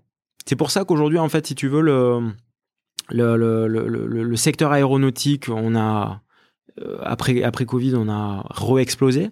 Mais pour autant, on réatteint pas les 20% de, de, les 25% de dépendance à ce secteur. On est plus près des 20% aujourd'hui. Dans la mesure où finalement, bah, ce temps-là où euh, l'aéronautique a, a, moins contribué à notre euh, résultat, on l'a mis à profit pour se développer ailleurs et avec beaucoup d'énergie, beaucoup de force et de la réussite. Voilà. Euh, donc sur l'ensemble des régions, on a réussi à remettre au travail euh, quasiment tout le monde. Euh, en l'espace de, six mois, on avait déjà battu un très gros travail. Et euh, neuf mois après, on était en mode nominal. Le bassin toulousain a été le plus difficile. malheureusement, on a dû mettre en place un PSE sur l'entité qui à cette époque-là était encore indépendante, CMT+, qui était un taux d'activité qui était quasiment nul à ce moment-là, enfin en tout cas très très faible. Et on a dû se séparer euh, de euh, euh, d'une soixantaine de collaborateurs à cette époque-là parce que on n'avait aucun débouché, aucune manière de, de et puis à ce moment-là aucune visibilité non plus sur comment aller rebondir l'activité. Bon, a posteriori, on a réemployé des gens qu'on avait, dont on s'était séparé malheureusement en PSE. Il y a d'autres personnes qui ont saisi l'opportunité pour faire autre chose aussi et partir vers d'autres activités. voilà. On a essayé de le gérer de la manière la plus positive possible, en accompagnant les gens, en mettant des moyens sur la table. Euh, donc ça a été une période très difficile, une expérience professionnellement ultra formatrice, parce que franchement, euh, euh, c'est un challenge énorme. on a été très bien accompagné par notre président et par notre CEO, par nos CEO. Euh, et à ce moment-là, euh, euh, ça a été pour nous ensuite un rebond exceptionnel. mais malgré tout, ça a été aussi pour nous la démonstration d'une très grande résilience. Parce que on a rebondi très vite, on s'est reconfiguré très très rapidement. et finalement, bien sûr, il y, a eu, une baisse de l'activité énorme, mais on a démontré qu'on savait et d'une être digne, on va dire, de, la confiance qui nous était octroyée, à la fois par nos sponsors financiers et à la fois par nos collaborateurs, bah, qui pour certains ont pris leur mal en patience, ont attendu, ont, ont, gardé confiance dans le fait de se dire, OK, aujourd'hui j'ai rien, mais on fait le job et ça va, ça va revenir, ça va aboutir, etc. Période très difficile, très difficile, mais aussi euh, très enrichissante. On en a retiré des choses, on a, on a tiré beaucoup de retours d'expérience, quelques retours d'expérience, mais pour autant, ça n'a pas modifié, euh, enfin, ça n'a rien modifié en profondeur. Parce que la résilience et notre capacité à rebondir très vite a démontré que, bah oui, évidemment, quand un secteur aussi important est, euh, heurté, ça, ça fait tanguer, ça fait tanguer mais euh, ça remet pas en cause la vision stratégique de se dire on est les 25% étaient peut-être trop importants dans notre dans notre modèle? Non non non non parce que euh, euh, après, c'est une construction historique, c'est-à-dire que euh, à ce moment-là, évidemment, on aurait aimé euh, aller encore plus vite sur la diversification. Typiquement sur CMT+, je citais tout à l'heure. Évidemment, j'aurais voulu, enfin, on aurait tous voulu passer de 95 en deux ou trois ans à 70. C'est déjà une belle perf de, de dépendance à l'aéronautique. Évidemment, j'aurais préféré qu'on soit 30%. Le temps fait que, on, voilà, il y a des choses qu'on peut pas brusquer davantage que ce qu'on a, que ce qu'on a fait est-ce que ça permet aussi d'internationaliser un petit peu plus les activités? Euh, Aujourd'hui, je crois que c'est 30% du chiffre d'affaires qui est à réalisé à l'international. Alors, euh, on a fait une acquisition très récente euh, qui date de la fin de l'année dernière avec une société assez importante en termes de volume d'activité qui s'appelle HR Team. Mm. qui est une société qui est là encore spécialisée dans le domaine de l'IT, donc informatique de gestion, système d'information. Euh, qui est venu, euh, je pense, euh, remettre un, taux d'activité français quasiment à 80%. Donc l'activité internationale au fil des années a explosé, hein, vraiment. Hein. mais cette acquisition, finalement, elle elle dilue un petit peu toute la tout, tout, tout l'effort qui a été fait au profit finalement d'un chiffre d'affaires très représenté en France. Euh, cela dit, euh, dans les années qui arrivent, euh, on va viser un, taux, un taux de contribution internationale plus proche des 40%, voire des 50% que, que des 20 actuels. À titre personnel, la, la période Covid, tu en tires quoi, toi, de, tout ça? Vraiment à titre personnel bah pour moi, c'est un, apprentissage immense. Voilà, c'est un apprentissage immense sur euh, euh, comment gérer une crise, sur euh, comment gérer des personnes et des hommes pendant cette période-là. je pense que c'est aussi un apprentissage en termes de gestion de, de, l'énergie quelque part. Parce que, si tu veux, quand tu es face à cette situation, tu t'investis corps et âme, il n'y a pas d'autre mot. Euh, et nécessairement, bah, il y a un moment donné où il faut trouver et retrouver aussi de l'équilibre euh, pour pouvoir euh, non pas être sur un sprint, mais sur une course de fond et être capable de tenir la distance. Donc nécessairement, il y a eu aussi ces réglages-là à apporter dans le temps parce que on s'épuise sur ce type de situation-là. Donc voilà, moi c'est aussi des apprentissages que j'en retire pour moi, pour mes équipes. la gestion de crise, voilà, à une échelle assez assez incroyable. Et puis après. Euh, bah, moi, je suis quelqu'un de positif, je suis quelqu'un qui garde foi, garde confiance. Euh, et euh, j'ai jamais été inquiet. Évidemment, tu prends un énorme stress, évidemment, mais je me suis jamais dit, ça, on va, ça va pas le faire. Je me suis toujours dit, ok, c'est un, un, moment à passer, un moment difficile, et encore plus difficile et surtout très difficile, voilà, pour les équipes qui euh, étaient dans l'attente, pour certains dans le stress, etc. Et, euh, et puis derrière, j'ai toujours gardé confiance sur le fait de me dire oui, ça va repartir et que ça va repartir. Il faut qu'on soit là. Et on s'est beaucoup préparé. On s'est beaucoup préparé sur le fait de se dire quand ça va redémarrer, on est là, on appuie sur le bouton et on fait, on fait décoller la fusée. Quoi. Et c'est ce qu'on a fait. Tu parlais de, de l'acquisition d'HR Team en 2022. Ça a été une grosse année d'acquisition avec euh, Novean, One First et Econ Energy, ce qui a fait passer le groupe à 420 millions d'euros de chiffre d'affaires. Oui. C'était des opportunités de marché à ce moment-là, sortie de crise, pour se renforcer sur certaines activités alors, euh, tu as cité plusieurs sociétés. Euh, précédemment, il y en a eu d'autres. Mais mm. bon, en fait, si tu veux, la, stratégie, euh, on n'en a pas dérogé malgré la crise. Au sens qu'on avait un objectif qui était le fait de se renforcer au niveau européen sur un certain nombre de localités, en priorité l'Espagne et l'Allemagne. Il y a eu une acquisition, une ouverture de bureau en Italie, hein, c'est ça? Plus une ouverture de bureau en Italie. Euh, bon, voilà. Donc ça, c'est ces dimensions de renforcement européenne, ça a été la stratégie. Euh, c'est ce qui a été exécuté. Euh, ensuite, on reste dans une dynamique très proactive d'acquisition. Euh, notamment sur des sujets euh, aussi importants que le digital et les systèmes d'information à Team, euh, parce que c'est des activités où même si on a des savoir-faire, ils ont des complémentarités et en particularité des complémentarités sectorielles. On n'a aucun client en commun avec Team. C'est juste génial. En fait, en, en, accueillant cette société dans notre groupe, on accueille par la même occasion une centaine de nouveaux clients avec lesquels on avait zéro contact, zéro overlap. On avait historiquement un positionnement très industriel, très grand compte. HR Team nous a apporté beaucoup de complémentarité sur des positionnements beaucoup plus tertiaires. Euh, euh Novean, euh, que tu as cité précédemment, euh, notamment qui vient renforcer le, le pôle SNT, Strategy and Transformation, et One First, euh, de la même manière, sont des sociétés qui, elles aussi, nous ont apporté un positionnement dans le retail et dans le secteur public sur lesquels on était peu présent.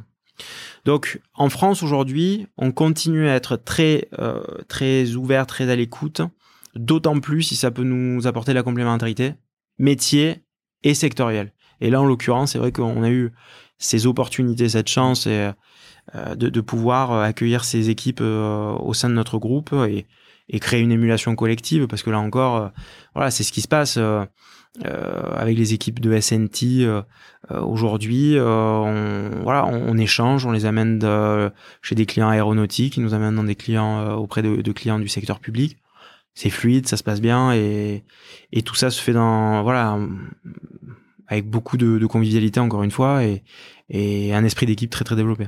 ce qui est important, c'est que le groupe conserve ses valeurs euh, malgré euh, malgré qu'il grossisse euh, assez rapidement. Et c'est ce qu'on c'est ce que tu c'est ce que tu exprimes en tout cas. 2023 et c'est très récent. En tout cas, enfin l'opération n'est pas encore finalisée. On parle. Elle est. Elle, elle est ça depuis le 27 juillet officiellement.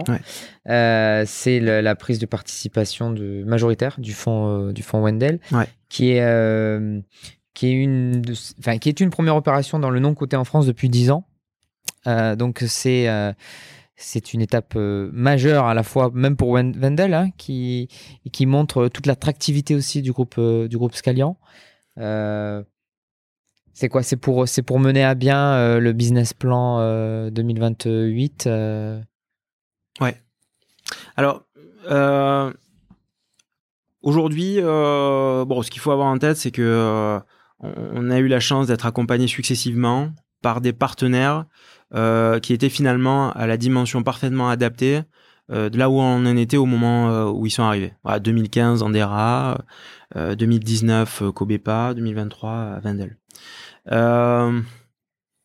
Vendel, c'est un family office euh, avec un montant de capitalisation de plusieurs milliards, très conséquent, euh, avec une expérience euh, de build-up à l'international avec un certain nombre de, de, sociétés qui, qui, a fait ses preuves. Ils ont des implantations, notamment en Amérique du Nord.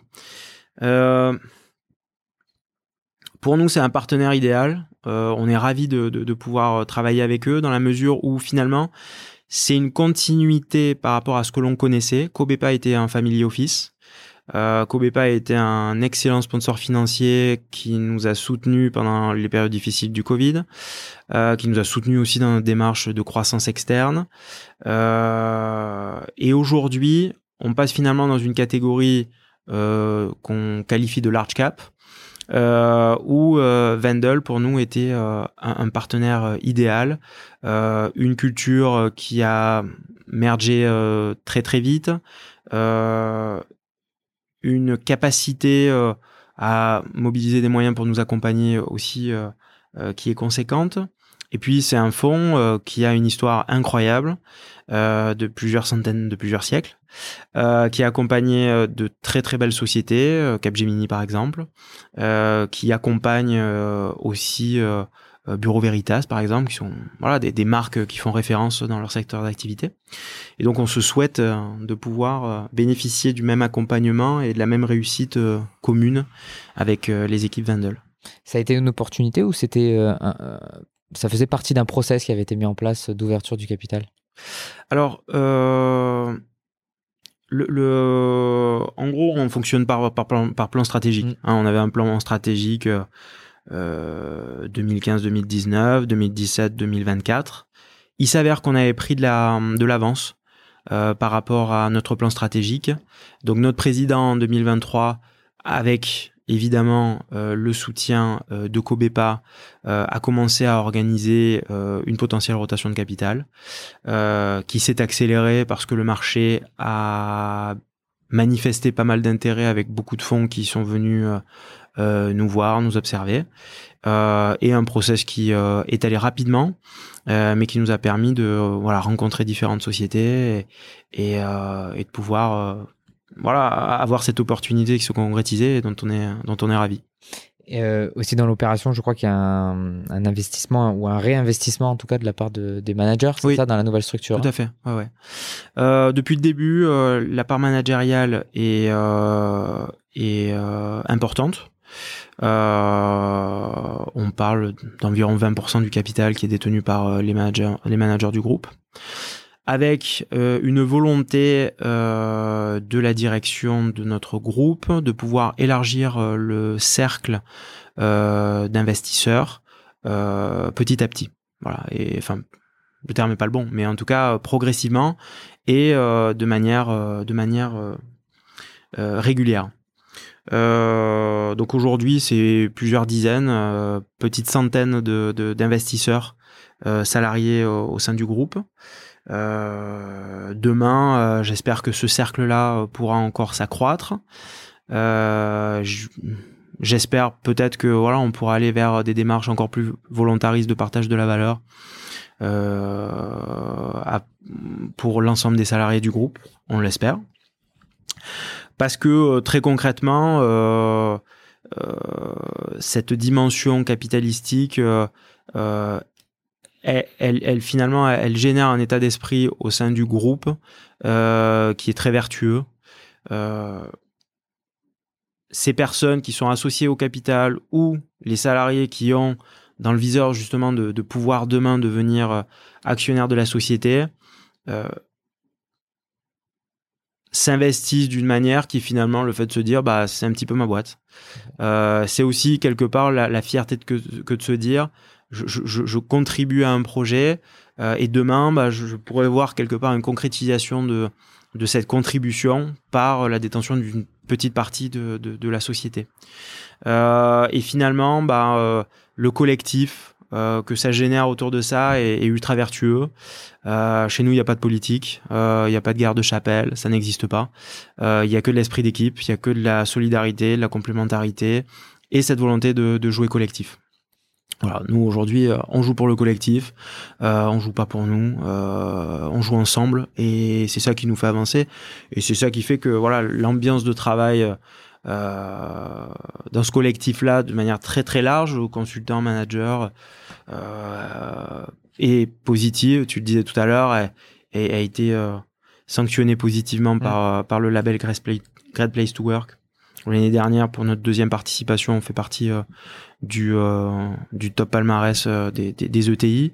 Vous êtes cinquième, je crois. Ouais, c'est ça. Mmh. Mmh. Donc c'est une belle preuve de, de, de satisfaction et pour nous, c'est c'est la volonté de, de progresser, d'aller plus loin et de faire encore mieux pour pour les années qui arrivent. Mmh. Et là, on a un, un beau un beau ah bah, y a un beau challenge, très beau hein. challenge devant nous. Ouais. Ouais. Qui passera forcément par de la croissance externe, j'imagine. Oui. En majorité. Non, pas forcément. Pas forcément.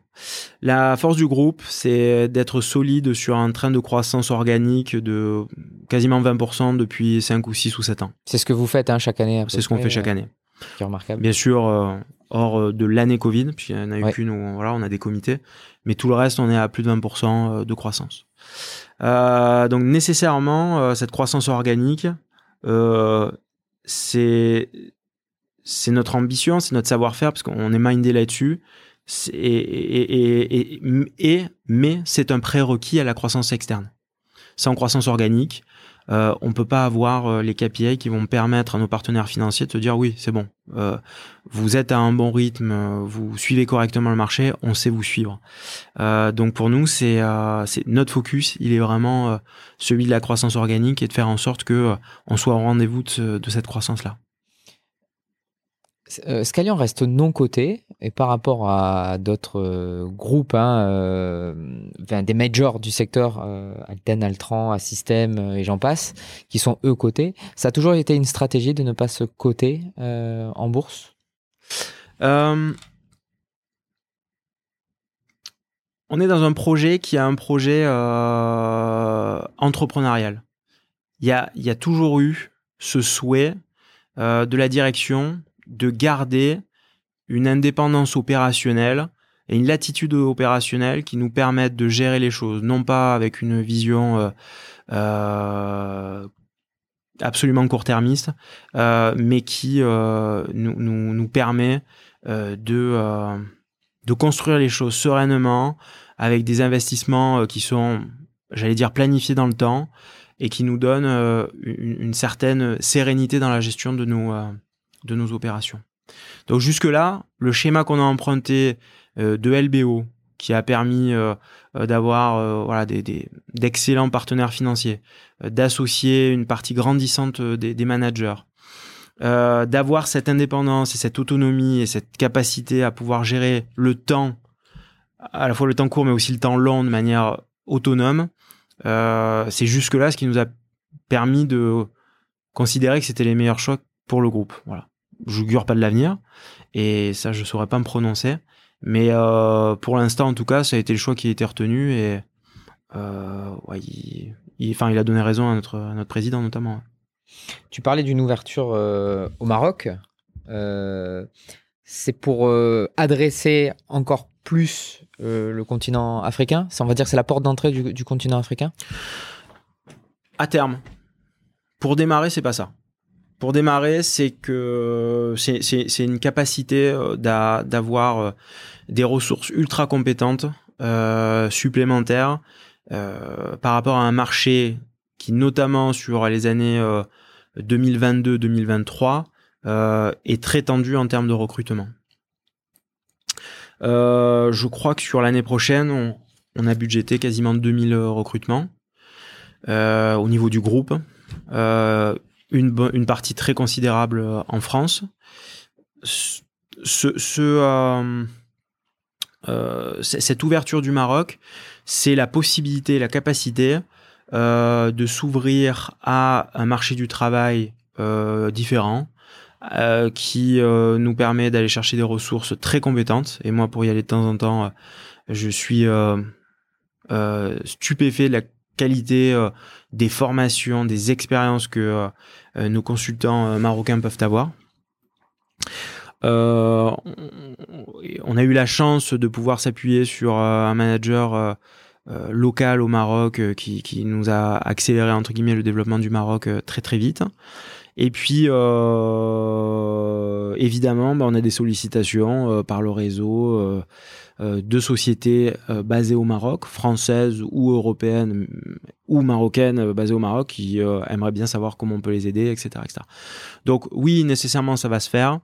mais l'objectif pour nous, c'était de, d'être en capacité de, de, de, d'aller chercher des compétences supplémentaires, des talents supplémentaires qu'on a du mal à trouver en France aujourd'hui, tout simplement une question qui n'a rien à voir. comment tu vois l'arrivée d'un potentiel Daniel Kretinsky au sein. Alors, je crois que c'est Atos. Hein, Atos. Atos. Euh, comment c'est vu par, par, le, par le groupe, euh, l'arrivée d'une personnalité comme ça qui est à la fois un mania des, des, des, des, des médias aussi comment c'est perçu dans, dans, le secteur?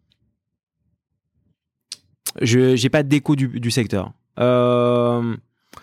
Moi, à titre personnel, pour avoir connu Atos de l'intérieur, c'est un fleuron français. qui a connu des difficultés là. Qui a connu des difficultés. Euh, qui a une histoire et des compétences et, plein de choses formidables. Euh, espérons que euh, ça reste et que ça redevienne un fleuron français. Réponse très mesurée. on, a fait, un grand tour, Nicolas. Est-ce qu'il y a quelque chose que, qu'on aurait oublié d'évoquer ou, un sujet qui te tient à cœur dont tu souhaiterais parler? Ben, Moi, si tu veux, euh, le, le, juste peut-être un ou deux mots. Euh, euh, finalement, pour, on a beaucoup parlé de, de la manière dont les, les opérations se sont, se sont enchaînées sur finalement ce qui a fait la croissance, etc., etc. Moi, il y a un point sur lequel tu l'as senti, tu l'as vu, je, je, je, je, veux insister et, nécessairement j'insiste, c'est euh, la dimension équipe. Euh, tout ça, ça n'est que du collectif. On a la chance d'avoir un collectif qui est très stable. Euh, la direction du groupe est la même depuis 2015. moi, à titre personnel, je, crois depuis depuis 10 ans, je crois pas avoir perdu un N moins 1. Euh, j'ai fait qu'en en gagner, en rajouter. Euh, tout ça, c'est ultra important pour nous.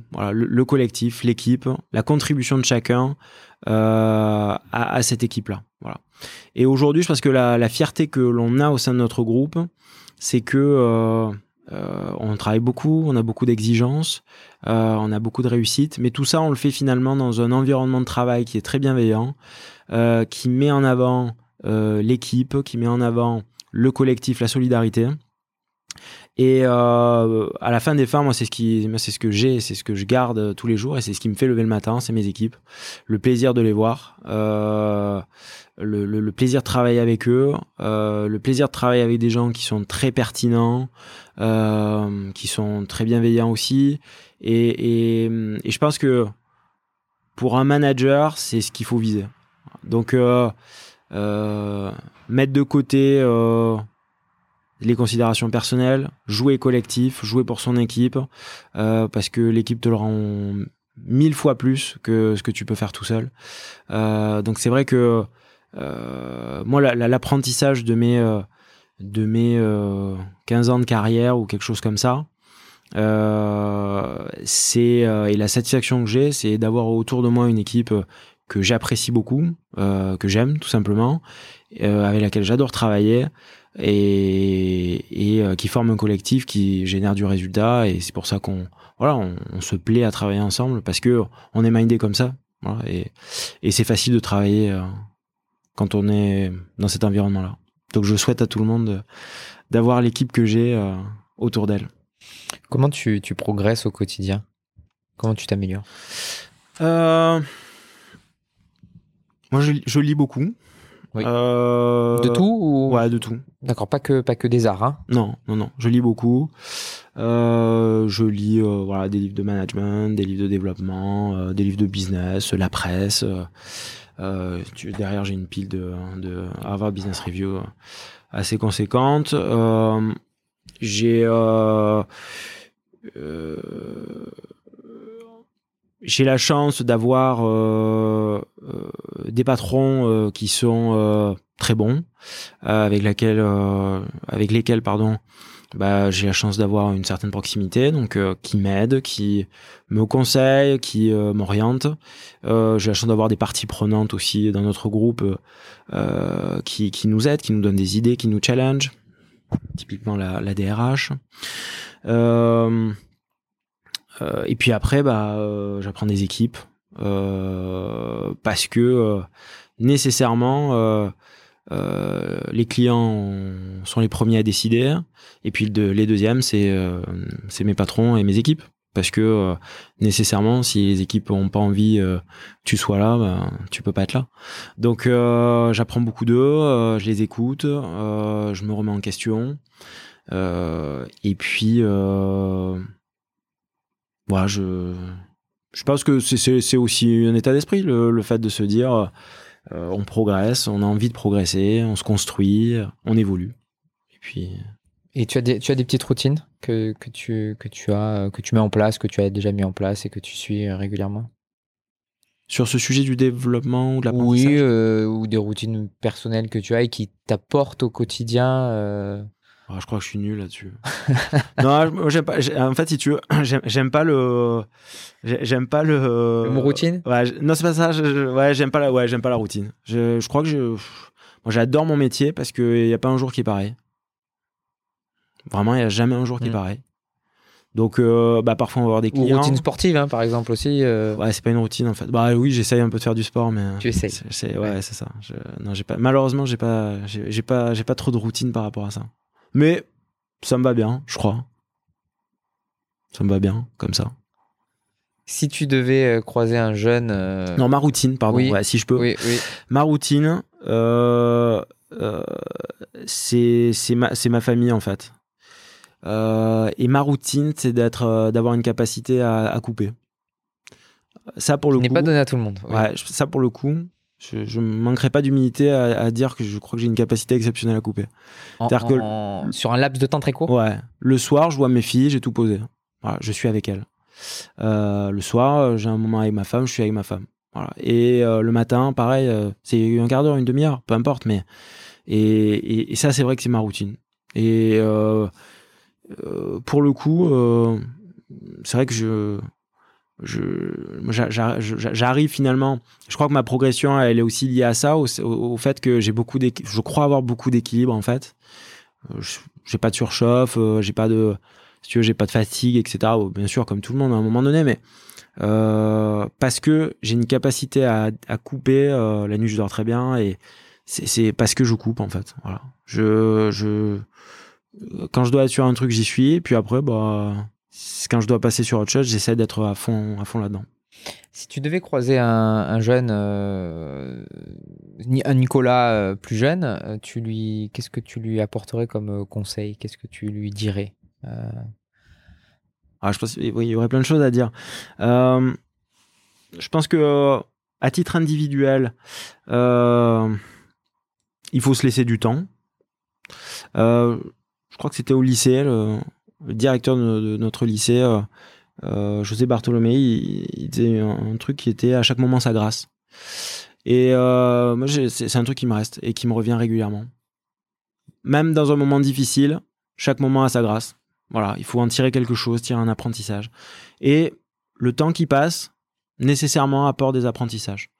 Donc, je pense qu'il faut avoir une certaine confiance euh, dans la vie, dans l'évolution et, aussi une certaine patience euh, pour pas se cramer, pour pas aller trop vite euh, et faire confiance aux gens qui vous managent pour justement vous exposer. Bon, voilà.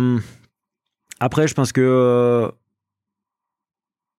moi, j'ai toujours beaucoup travaillé en intensité. Voilà, c'est-à-dire que après, euh, comme je le disais tout à l'heure, je coupe aussi, j'ai mes, mes filles, euh, je les adore, euh, donc c'est super important pour moi. Mais par contre, je suis très focus et je, travaille de manière intense, rapide, etc. Et je pense que cette notion d'implication, elle apporte aussi pour des gens qui veulent évoluer. L'implication fait gagner du temps, fait gagner de l'expérience. Donc ça veut dire saisir beaucoup de balles, s'essayer à des choses, pas avoir peur de se planter et de se mettre en risque. Moi, j'adore ça, challenge. J'adore euh, aller chercher des choses difficiles, euh, quitte parfois à tomber. Mais c'est pas grave, on se redresse, on apprend là aussi quelque chose. Euh, et, même si sur le coup c'est difficile, ben, on, apprend de ces, erreurs-là. Pour moi, c'est pas du, du pipeau managérial ou quoi que ce soit, c'est la vie. Et je pense que c'est important. C'est important de le rappeler. Ouais, c'est vrai. Et, et après, bah, j'y reviens. Euh, voilà, après moi, la manière dont je travaille, c'est euh, la rigueur, euh, c'est la rigueur d'exécution. Je suis très tatillon là-dessus. Je, suis assez perfectionniste. mes équipes parfois se moquent un peu de moi là-dessus, mais ça tire le niveau d'exigence. Voilà. Et je pense que l'exigence a de la valeur. En tout cas, dans le domaine professionnel, ça a de la valeur, ça, permet là aussi de se challenger, d'apprendre des choses. Donc voilà, si tu veux à, chaud, c'est ce à quoi je penserais. et puis après, deux points importants, j'allais dire pour, pour, un peu plus tard, pour l'évolution de, de, ces personnes un petit peu plus tard. pour moi, il y a deux choses qui sont importantes. Je, le disais, c'est l'équipe. Euh, j'y reviens, mais la solidarité vis-à-vis de l'équipe, euh, le collectif, euh, mettre de côté son ego au service de son équipe pour pouvoir grandir avec elle, c'est essentiel. Et là-dessus, c'est tout. et puis, dernier point, c'est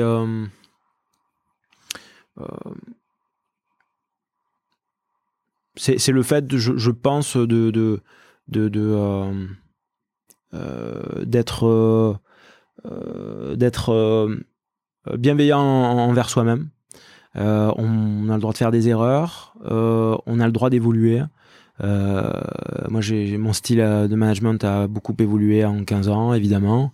je suis passé d'un management assez directif à un management, je crois, plus inclusif, ou en tout cas où l'écoute a une part prépondérante, euh, nécessairement avec euh, de la maturité. Euh, on laisse beaucoup plus de place à la responsabilisation des équipes. Donc voilà, en termes de, on développe du leadership. Donc voilà, je pense que c'est ça. Et puis, il faut avoir la chance de tomber sur les personnes qui vous font confiance. Ça, c'est l'essentiel. moi, ça a été mon cas. Et, et donc, avec cette confiance, on peut faire plein de belles choses et d'une et puis deux s'essayer aussi à, à pas mal de choses euh, parfois avec succès parfois avec moins de succès et puis c'est pas grave parce que euh, voilà tant qu'il y a tant qu'il y a le travail tant qu'il y a l'investissement on arrive à se sortir de ces situations. Merci beaucoup Nicolas. Merci à toi. Si vous en êtes là c'est que vous avez écouté cet épisode jusqu'au bout. Merci de le partager et de faire découvrir le podcast Destination Croissance à votre entourage et de mettre une note 5 étoiles ainsi qu'un commentaire sympa sur les réseaux et plateformes. Si vous souhaitez me faire partager vos impressions ou remarques, n'hésitez pas à m'écrire sur Michael, M-I-C-H-A-E-L, at destination-du-6 croissance.fr. Merci pour votre soutien. L'aventure continue. À très bientôt.